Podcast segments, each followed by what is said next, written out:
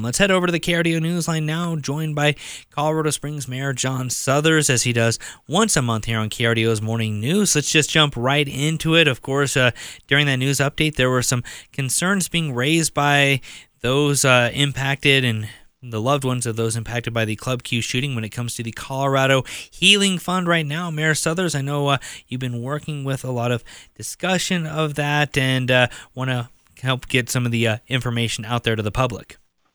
Yeah, Andrew. With all due respect, you guys kind of misreported uh, uh, the uh, what the issue is. Uh, early on, the governor and I uh, both encouraged everyone to contribute through the Colorado Healing Fund, which is an existing fund. It's ongoing. Uh, it's audited. It's registered with the Secretary of State. and some advocates from out of town came into town said, "Oh." They take a 10% administrative fee, don't give to them, give to a variety of GoFundMe pages.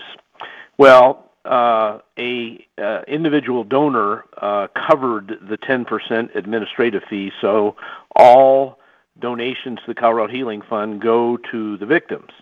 Unfortunately, what's happened is a lot of people did give to these GoFundMe pages, and that's the problem that not all of those uh, have paid off. As you indicated, of the 2.2 million uh, that have been uh, uh, raised by the the uh, Colorado Healing Fund, 1.9 million has already been distributed. They're holding uh, 300,000 for further long-term uh, distributions. But the issue is what's happened to all this money that's gone into the GoFundMe pages. Uh, I stand and the governor stands by our initial assertion we would have been a lot better off if everybody gave to the Colorado Healing Fund. So I hope that clarifies things. Yeah. Yeah, and it, and it's sad that uh, we can't all get behind uh, some way to help uh, the victims uh, who've been impacted the, by this, and it's not just those who were present on that night. I mean, certainly that business has been closed ever since last November. That uh, puts hardship on those who are employed by it as well. But uh, right. you know, the, and the psyche, psychological uh, impacts uh, on anyone who was present, even if they were not harmed by a bullet. Uh, we will continue to discuss that. Appreciate uh, your input and weighing in on that, Mayor. Let's also talk about you are looking at the end of your term, but there is an election that's now starting to percolate for for your successor, and you have lent your name, your endorsement to one candidate. Tell us about that. Yeah, I've uh, there's 12 candidates for mayor. Uh, I know most of them personally. Have watched their work. Uh, some of them, uh, some of the lesser known candidates, I've not dealt with individually. Uh, but based on my knowledge uh, of the candidates, it is clear to me that only one of them, in my opinion, has the background, the knowledge, and I'll, I'll elaborate on that in a moment, and the experience, managerial experience, uh, to effectively manage the city of Colorado Springs, and that's Wayne Williams. Um, this is a very tough job. It's a complicated job. Uh, you have to know, have uh, broad knowledge about a lot of things: land use, uh, water, uh, a lot of legal issues. Uh, there's a lot of litigation. You know, uh, I had to solve the massive litigation over our inadequate stormwater system, things like that. Uh, it's a big, big management job, and the vast, vast majority of the candidates have really not had managerial experience.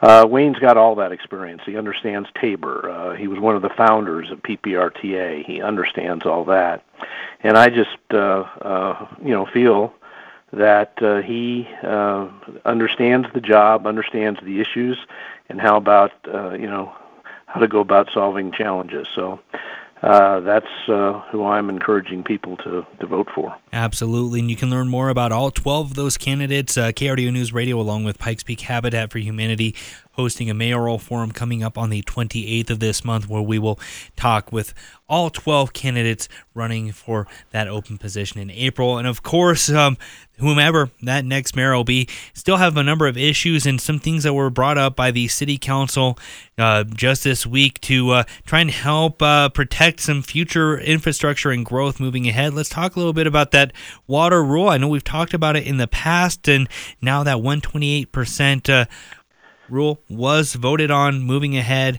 How is that really going to help protect the uh, future needs, not only of our water supply, but also keep in mind that we still probably need to grow as a city? Yeah, absolutely. Uh, Shannon and Andrew, in some ways, I think that uh, is probably one of the more p- important pieces of legislation that's been passed by the council since I became mayor. Um, we have done a great job in this uh, uh, city over many, many decades, uh, a visionary job of making sure we had enough water. Uh, and we've been able to grow uh, and prosper as a city. Right now, we're in the throes of uh, probably the worst drought. Well, it is the worst drought historically in the Colorado River Basin. We get almost, and I don't think a lot of Colorado Springs residents understand this, we get almost 70% of our water from the Colorado River Basin. Uh, big controversy right now. You know, something somebody's got to give. Somebody's going to have to give up water. Uh, we'd love to uh, believe, and I think uh, on a meritorious basis, it should be lower basin states that uh, bear the burden of any curtailments.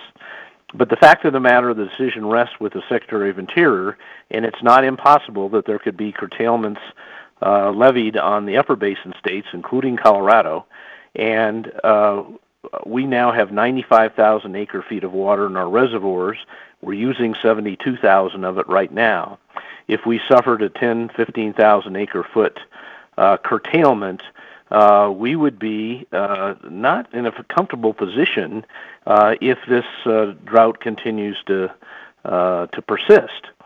So the council, uh, with the uh, at the suggestion of the Colorado Springs utilities. And there's a lot of noise around, oh, you know, who's who's what developers pushing this, but ultimately, this is the water division at the Colorado Springs Utilities saying, until this Colorado River situation straightened out, uh, we don't think we should be annexing large parcels of property uh, that have, a, a, you know, a lot of homes in it.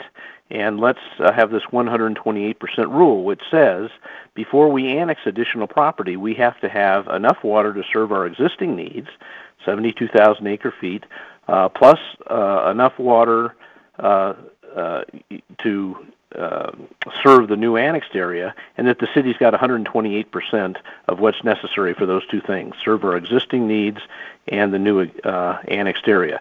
Today, after that's passed, we could annex an area with 8,400 new homes planned. So it's not a growth moratorium. We're constantly acquiring new water. I think in the next year we could acquire as many as 15,000 acre feet of water.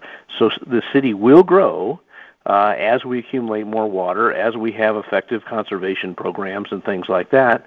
But given the mega drought we're facing right now, I think we owe it to our citizens to tell them this is exactly how much water we've got, this is how much we're using, and we're going to assure you that we're going to maintain a buffer between the two. I think it's very reasonable, and I really applaud the five courageous uh, city council members that uh, you know, ignored the noise, all the pressure from some of the developers, and said this is the right thing to do at this point in time in our history. Yeah, it's a great way to at least have that mechanism in place to ensure uh, that balance moving ahead. Mayor Suthers, unfortunately, we're up against the clock, but we really appreciate the time and uh, this frank conversation this morning.